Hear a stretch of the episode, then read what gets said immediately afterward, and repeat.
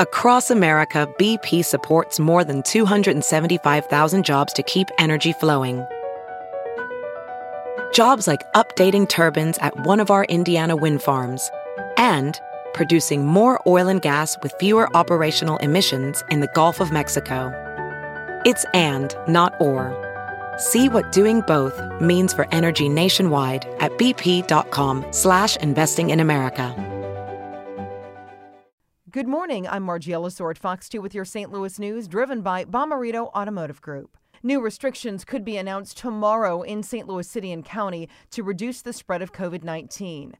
Stay at home orders is not likely, though, due to the negative impact on the economy. St. Louis Mayor Lyda Krewson says numbers show there's more neighborhood spread of the virus. It's also spread at places like bars and restaurants, but not as much at hair salons, workplaces, schools, or churches.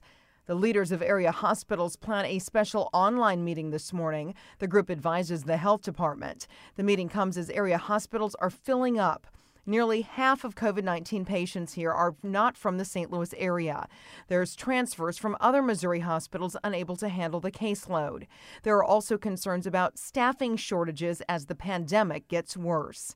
From the Fox 2 Weather Department, expect lots of sunshine and temps warming to near 60 this afternoon. Tonight will turn partly cloudy with a low in the mid 30s. Tomorrow, sunny but colder with an afternoon high in the upper 40s to near 50. The weekend is split between periods of rain Saturday and dry weather Sunday.